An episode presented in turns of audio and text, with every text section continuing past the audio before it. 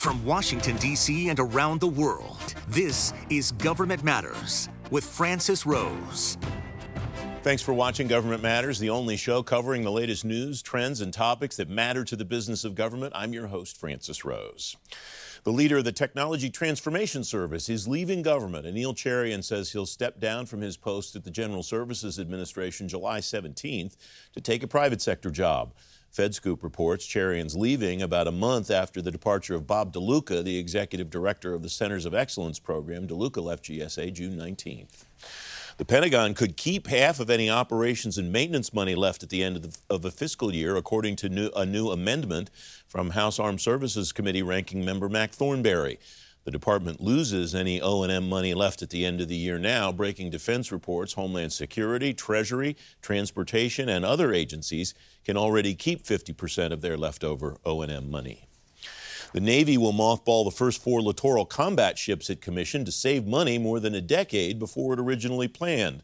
The service will deactivate the Freedom, Independence, Fort Worth, and Coronado March thirty-first of next year. Defense News reports the Navy will put the ships into inactive reserve status so it could reactivate them in a crisis.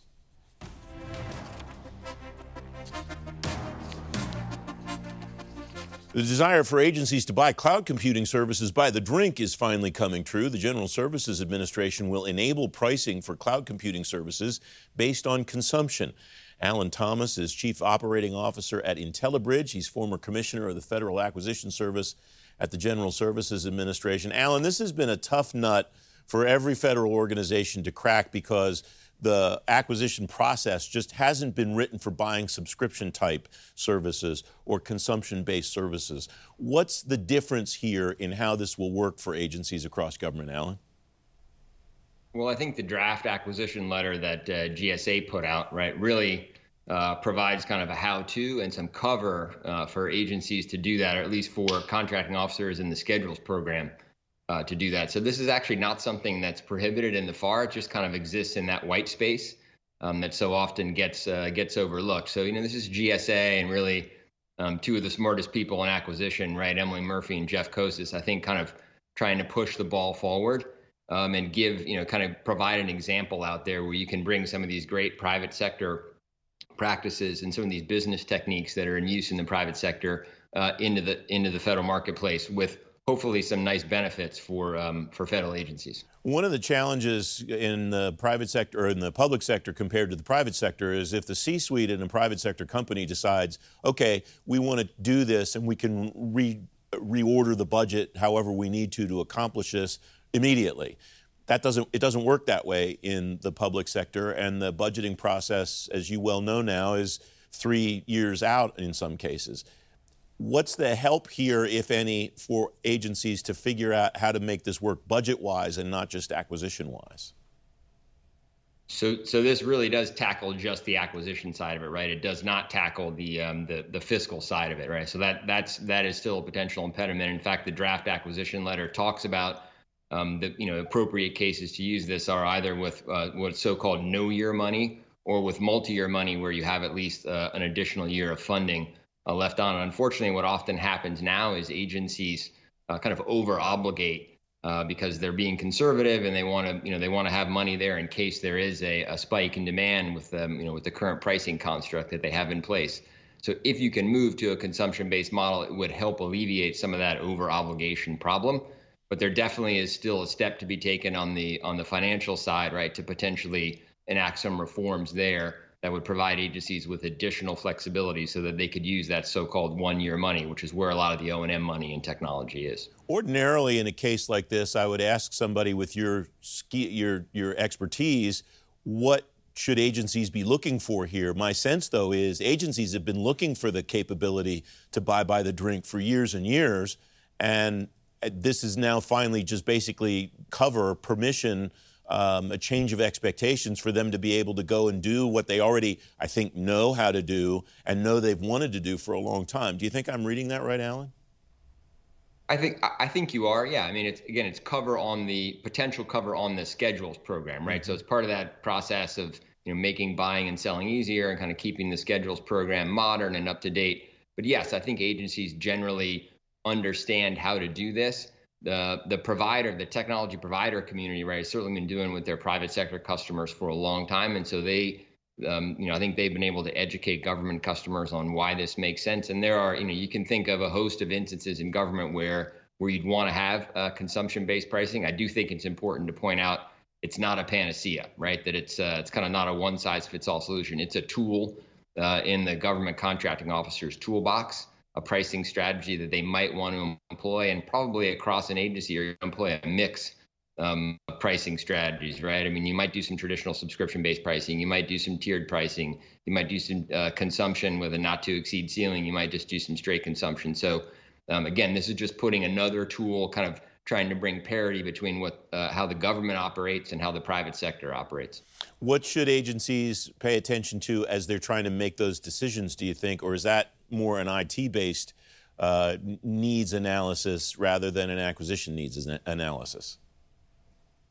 No, I think I think the you know the the program folks and the acquisition folks really have to work um, work hand in hand here. So I think you know consumption-based pricing is best in situations where um, w- where you need elasticity, right? So I you know I can think of a couple of uh, fairly simple examples. You know, one would be in a disaster scenario where you might have a suite of applications and a set of data where all of a sudden there's a huge spike in demand for those apps and that data, and it exists for a, you know a, a short period of time, and then the you know the demand goes back down. The agency should have the ability and would, through consumption-based pricing, to quickly spin up the compute power to meet the demand, and then you know and then spin it down, and again only pay for what they're using. You know, another example, not necessarily at the federal level, but at the state level, you know, I think about the recent spike in unemployment claims, right, that came from the coronavirus, right? That's an example of where an agency, if they had a lot of that online, would want to be able to, you know, kind of quickly spin up compute power to meet the demand, and then, and then again, bring it down once the once the demand waned. We have less than a minute left. I mentioned at the beginning of the program that your former colleague at G S A, Anil Cheriyan, is leaving government. What do you think his legacy is at T T S? Uh, so I think Anil really brought uh, initially some stability uh, to the role. You know, I, I really enjoyed working with him, uh, and I'm obviously sad to see him go, but you know, wish him wish him the best. So he brought initially some stability. He did a great job of listening when he first came in, sort of understood where the organization was, and then you know, he laid out a, a nice, clear vision, particularly in the centers of excellence area. And he and Bob DeLuca worked hand in hand there. And I think the growth in the number of agencies that have adopted uh, the C O E model and are working with the Technology Transformation Services team, you know, really is really is sort of proof in the pudding that Anil's approach uh, worked and worked well. Alan Thomas, great to see you. Thanks for coming on the program. Thanks for having me, Francis. Take care. Up next, keeping the trains running on time at the Department of Veterans Affairs. Straight ahead on Government Matters, continuing I T projects during coronavirus. You're watching W J L A twenty-four seven News.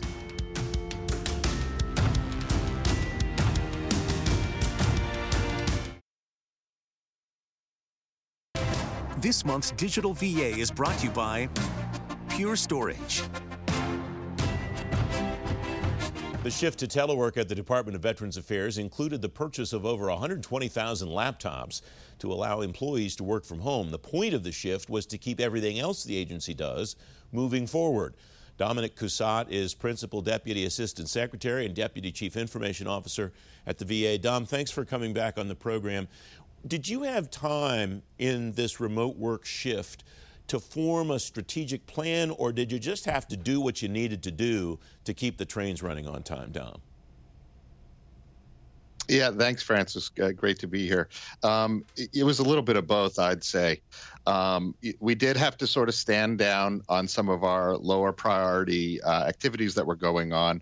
Um, it, it was an all hands on deck exercise um, where we sort of had to scrum and figure out, okay, what is the requirement here? What do we need to do?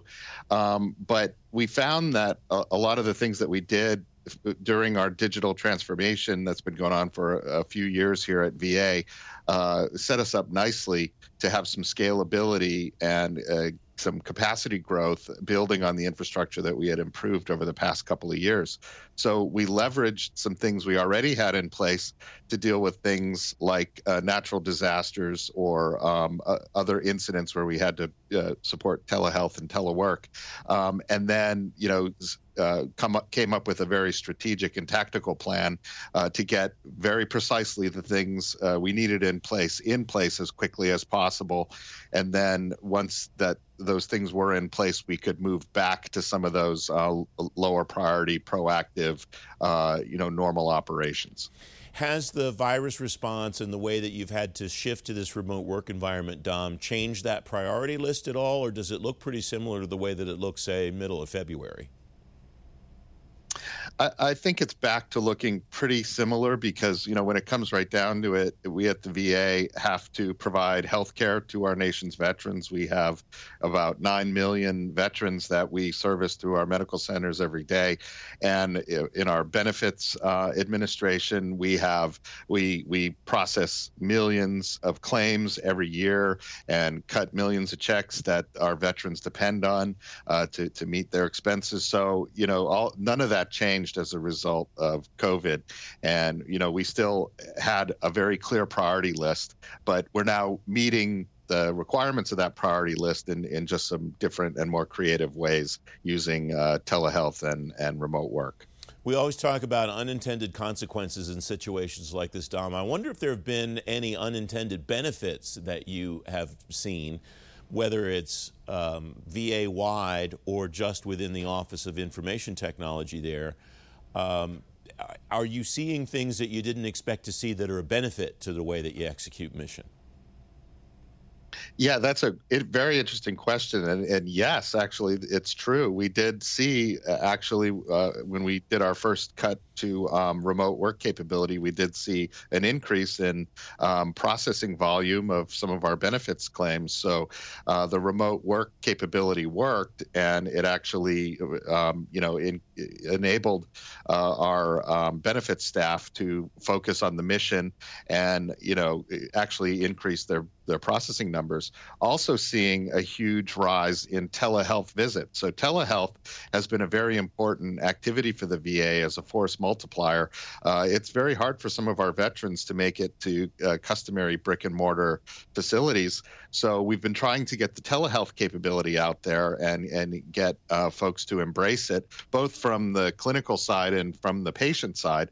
So as a result of our uh, spike in telehealth capability that, that we got deployed, we saw a over a one thousand percent increase uh, in telehealth visits. We went from about two thousand um, daily visits uh, back in January to uh, about twenty-seven thousand daily visits in May. So we're seeing exponential growth in these capabilities, and that's a pleasant change to see that folks are embracing it, they're using it, they're seeing the value of it. And that's going to make them want to use it in the future, even beyond uh, when the COVID crisis uh, uh, sort of winds down. Um, we think this is a capability that's going to stick. Any bumps in the road in that transition from two thousand to twenty-seven thousand consultations, uh, I T-wise, or were there things that you undertook, as you mentioned before, in that digitization effort that allowed you to do that scale? Well, a lot of the platforms that we built during the digital transformation uh, enabled us to scale up very quickly. We had very successfully moved into the cloud. We leveraged our uh, our cloud environments uh, to uh, enable us to scale quickly. Um, and then, you know, we have to hand it to uh, the vendor community. Uh, they were there for us. They stepped up very quickly uh, during our stand downs and our um, uh, all hands on deck exercises. We had almost constant calls with our vendors to share with them what our new requirements were and see what they could do to get us the equipment and the capabilities and the software and the licenses we needed to support this huge spike. And uh, they worked with us and our um, strategic sourcing folks to get our capabilities scaled up quickly. And, and we were very fortunate that they helped prioritize the veterans' needs, uh, and we're very happy to help veterans. So uh, that, that helped us immensely. We have less than a minute left, Dom. We mentioned, talked about strategy at the beginning of this conversation. Now that you're seeing things like this shift to telework that you ex- or telehealth that you expect to see stick, does that mean the strategy overall of the I T operation at V A will change, or will you keep moving in the same direction, just maybe with different emphases than you did before? I, I think it's the latter. Uh, our priorities are still similar, but we're seeing the benefits of this, te- not just telehealth, but telecounseling, telehearings. So uh, I think you're just going to see us uh, more doubling down on the capacities uh, to grow into these areas and support uh, remote work capabilities and, you know, bring our services to the veterans rather than have them have to rely on coming to us. Uh, so I think we're, you know, we're, we're looking to mobile capabilities. capabilities. Uh, we're looking to, you know, use new innovative technologies to really increase uh, the, the, the, the experience that the veterans are having working with us remotely. Dom Cussatt, thanks very much and congratulations on the success you've had. Thank you so much. Up next, tracking sea ice to understand how our planet is changing. Straight ahead on Government Matters, groundbreaking research from a career of public service. Don't forget, if you miss an episode of Government Matters, you can find it on our website, gov matters dot t v. We'll be right back.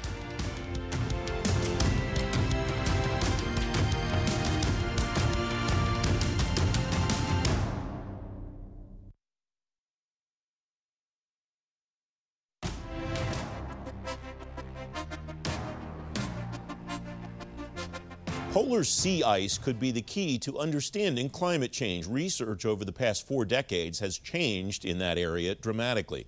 Claire Parkinson is a climate change senior scientist at the Goddard Space Flight Center at NASA. She's a finalist for a Service to America Medal in the Paul A. Volcker Career Achievement Award category. Claire, congratulations on your selection. Thanks very much for coming on the program. Your biography from the Partnership for Public Service says, uh, quotes you saying, when I started at NASA, somebody asked me what I was working on. I said, I'm working on sea ice. And the response was, what is that an acronym for? I got the joke as somebody who follows government stuff. But what does that say in your mind about where the research in sea ice was when you started and where it's come to today, Claire?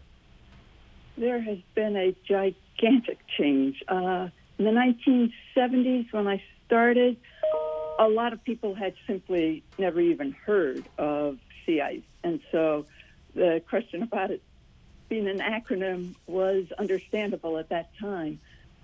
But I think that the satellite data that I and others have been working on for the past four plus decades uh, have really has have really revealed changes in the sea ice cover, especially in the Arctic, that really quantify and give, give a solid indication of climate change. And it has certainly tremendously increased the interest in sea ice, both in the scientific community and in the public at large. One of the major uh, ele- uh, things that you've been involved with throughout your career is the Aqua Satellite program. What did we learn? What did you learn at NASA, and what did we learn as a society about what's going on on Earth as a result of the Aqua uh, Satellite program? Okay, the Aqua Satellite program is separate from my sea ice research. So the sea ice research I've been doing ever since I got a, at NASA in nineteen seventy-eight. The Aqua program is a, a satellite mission that I became project scientist of in nineteen ninety-three. It launched in two thousand two. It always takes a while to get a large satellite uh, built and launched. And since then, since uh, two thousand two, it's been collecting data on all sorts of aspects of the uh, global uh, Earth, Earth science. And it includes atmosphere, oceans, land, uh, ice, lots of things. And it's it's served a lot of scientists in terms of providing data for their science. There have been over nineteen thousand publications using Aqua data. So it's served science a lot, but it's also served the public a lot. The data are used in weather forecasting. They're used to monitor forest fires and oil slicks and um, air quality and water quality and volcanic ash plumes. So lots of different applications of value to the public. Claire, we have about thirty seconds left. One of the things in your bio from the partnership says that you are very good at translating the kind of very complex issues that you work on into narratives that are easy for people to understand who are not experts in these areas. How do you do that? I always think about what the person I'm speaking to might know and not know, and I think that's key, not to try to get across what you know, but to try to educate the other person. So in C I S, I, I explain the importance of the fact that it's white, therefore it's reflecting most of the sun's radiation. Therefore, when it disappears, the sun's radiation comes in, gets into the ocean instead of getting reflected away, and therefore causes further warming. So that's just one of the examples of why the sea ice decreases in the Arctic are really important to the climate. Claire, thank you very much for your terrific contribution. Congratulations on your selection as a Sammies finalist. Appreciate your time today. Francis, thank you very much. Thank you. I'm Cherise Hanner. You can now keep your finger to the pulse of all things that matter to the business of government, anytime, anywhere. Subscribe to the Government Matters podcast on Apple Podcasts, Google Play, Spotify, SoundCloud, TuneIn, or simply ask your digital assistant to play the Government Matters podcast. For a quick fix of government news, follow us at Twitter at Gov Matters T V.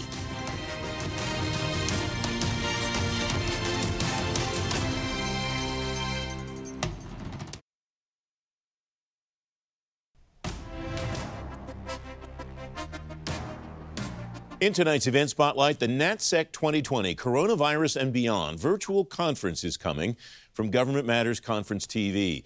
You'll learn how COVID nineteen will affect the business of government in the specialty areas that drive the business of government: personnel, acquisition, financial management, and information technology. And you'll learn how key players in the national security community are planning for a post-COVID world. You can join the free webinar at fed insider dot com, or you can tune in to W J L A twenty-four seven News the week of July thirteenth from one to two p.m. That's the latest from Washington. Join me weeknights at eight and eleven on W J L A twenty-four seven News, and next Sunday morning at ten thirty on A B C seven. Stay plugged in on issues that matter to the business of government. Thanks for watching. I'm Francis Rose. Thanks for listening. Our daily program is produced by Cherise Hanner and Ashley Gallagher. Christy Marriott leads our technical crew. Our web editor is Beatrix Haddon. Government Matters was created by George Jackson. Visit gov matters dot t v for articles, videos, and more, including our first feature-length documentary, The Dawn of Generation A I. Government Matters is recorded at W J L A T V in Washington, D C Copyright Sinclair Broadcast Group.